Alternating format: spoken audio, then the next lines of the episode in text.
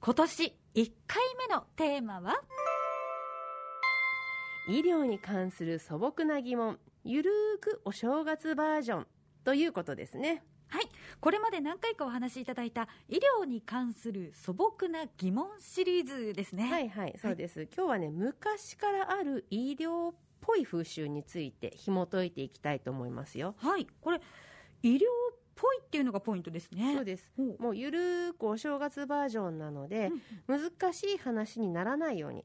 もう今日は医学的な検証とか否定とかそういうのはなしにして、うん、なぜそういう風習ができたのかを遠藤東子私が個人的に考えてみるという姿勢でいこうと思います。あ面白そうです。じゃあ例えば風邪をひいたらネギを首に巻くっていうのはどうなんですか？みたいな感じでもいいんですか？そうそうそんな感じですね、はい、今日はねそんな感じでいこうと思いますよ、うんうん、首ネギね首にネギやったことあります？これ。いや私ねないですないよね。でも そのイメージに引っ張られて、うん、風邪気味の時にはネギをいっぱい入れたお蕎麦を食べたりお味噌汁を飲むなんてことはありますね。それはそれで美味しそう。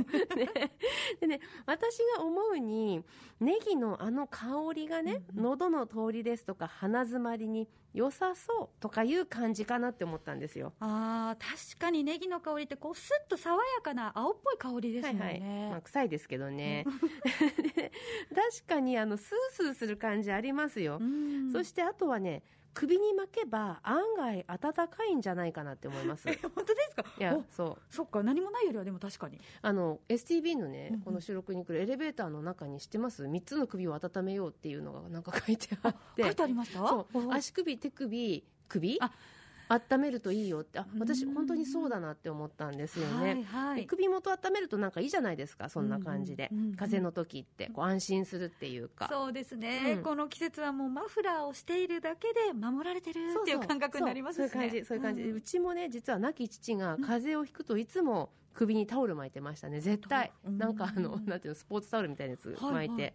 ちょっとね真面目な話すると首には大きい血管が通っているから、まあ、夏の時にはそこ冷やしましょうねって言ったと思うんですけど、はい、逆にそこを保温すると寒気にはいいと思いますよ。風邪の時のこう寒気っていうのは辛いものですもんね、ゾクゾクっとね。そう。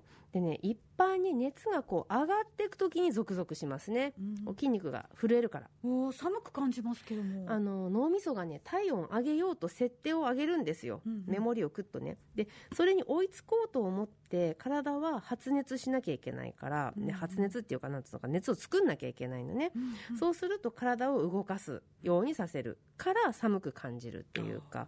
登っていく感じですよね、逆に熱が下がる時にはその設定に気づいて熱く感じるみたいな、はあ、実は暑いみたいなね。ちょっと難しいややこしいこと言っちゃったけどそんな感じ。おでも私も子供の頃母によく言われてました。寒気がするなら、これから熱が上がるよってそうなんだ、ね、言われてましたしこう脳がしっかり感知して体を元に戻そうとしてくれてるってことですね、そうそうそうそう。で私のねちっちゃい頃の夢の話したことありました？滑り台のやつ。いやない、聞いたことないです。よかったよかった。はい、あのね、あの、小さい頃、風で寝ている時に見た夢の話。ね。で、あのね、私、長い滑り台をこう、上から、ひゃーっと滑り降りてるんですよ。こうずーっと滑ってるの。で、ガタガタガタガタガタって揺れるんですよね。で、その時は熱が出ていた？そう、多分そうだと思います。すごい寒いの。で、滑り台を滑ってる間、ビューってこう風浴びてるすっごい寒いんですよ。もう、わ寒い寒い寒いと思ったら、もう文字通り急転直下。うん、その滑り台がね、今度はね、熱い温泉プールみたいな中にドーンってウォータースライダーの終点がね、プールに飛び込むような感じ、熱いって。えー、じゃあ、熱いってなったわけですね。っていうことは熱が下がっただと思う、多分。なんか罪悪でも入れて、なんかよか よくわかんないけどね、えー、そんな夢がね、あったんですよ。面白いですね。あの、風の時の熱の上がり下がりのイメージとぴったりぴったりあったってことですね。子供の遠藤東子見た夢みたいな感じで。面白い夢で、私、未だにその情景ね、映像も覚えてますし、時々ね、患者さんの説明にも使えますよ。あの、役に立つ夢ですね。いやこれで私も風邪の時は、あの、今、滑り台のどこら辺かをイメージして、冷静に自分の状況判断ができそうです。ね面白い。面白いですね、はい、その夢。そうそう。えー、で、これ風邪の話のつながりなんですけれども、風邪をひいたらお風呂に入らない。まあ、入っちゃダメって私子供の頃から言われてるんですけど、はいね、それどうなんですか？あのね、きっとお風呂自体がダメなんじゃなくて、うんうん、湯上がりに体が冷えるから避けるっていうことなんだと思うんですね。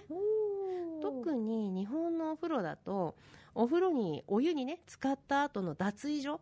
これ寒いことがあるんじゃないかなって思いますよ。ああそうですよね。確かに子供の頃思い出したら寒かった気がします。そう、うん、お風呂入れちゃダメってことはないですね、うん、子供で言う入れちゃダメ、うん、母親目線だと、入っちゃダメってことはないんですよ。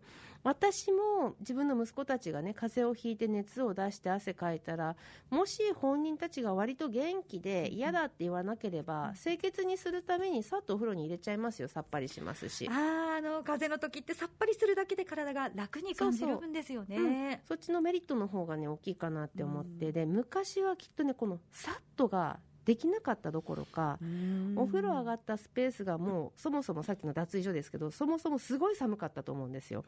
だってね私ね子供の頃旭川に住んでたんですけど、家がねもう冬の脱衣所もお風呂もすっごい寒かったんですよね、で実はお湯抜き忘れて浴槽が凍って割れたっていう逸話がありますよ。えー、凍っちゃったんですか？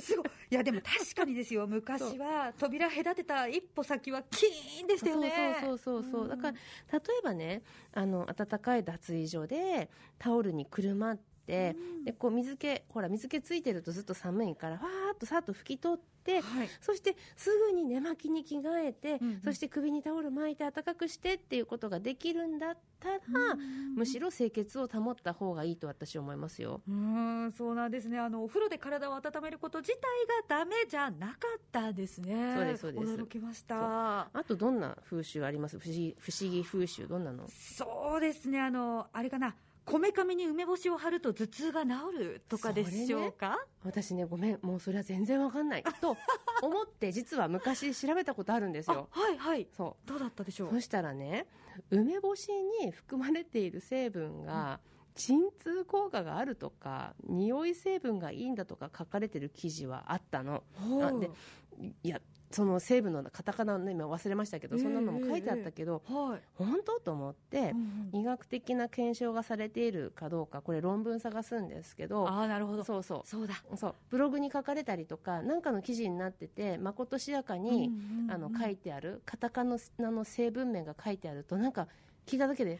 なるほどって思いません？思っちゃうんですよ、ね、あれねあれ要注意ね、はい、本当って調べるときにはそのちゃんと一次文献って言いますけど、うん、論文調べなきゃいけないんですけどその論文には私はねたどり着けなかった。だからそういう風説があるっていう程度のことかなと思いました。あ、まあ、東子先生も以前おっしゃってましたけど病はね気からっていうことをおっしゃってましたしね、はいうん、よく漫画とかに出てきますけどあの湿布をこめかみに貼っているおばあちゃんいましたよね、よく、ね、漫画的表現ですけどね。あれも似た感じでしょうかね。あれもね私もそのねあの梅干しの話の時にあれのことを思い出して、はい、で湿布いい？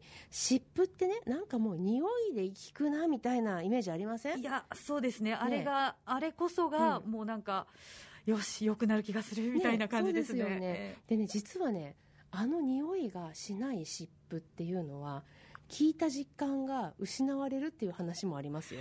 いや私それねまさにです。私はあの匂いがなくなった時点であ取り替えなきゃって思ってましたもん子供の頃から。そうなんはい。あもう聞いてないなみたいな。あ抜けたなもうみたいな感じで、ね、実はねあの匂いわざとつけてるっていう話聞いたことあります私。なんと。でいつも言いますけどあの医学研究でもね、プラセボプラシーボって言って薬効成分が入ってないものをお試しにほら使ってみたらなぜか効いちゃう人っていうのは少なからずねい。るっていう、まあ、現象として時々観察されるってことですけど。そうなんですね。そう、まあ、病は気からはありますよね。ということでお時間のようです、はい、今日はねあまり難しいこと言わないで昔からの医学っぽい風習についてゆるく答えていってみました。今日のお話は医療に関する素朴な疑問お正月バージョンでした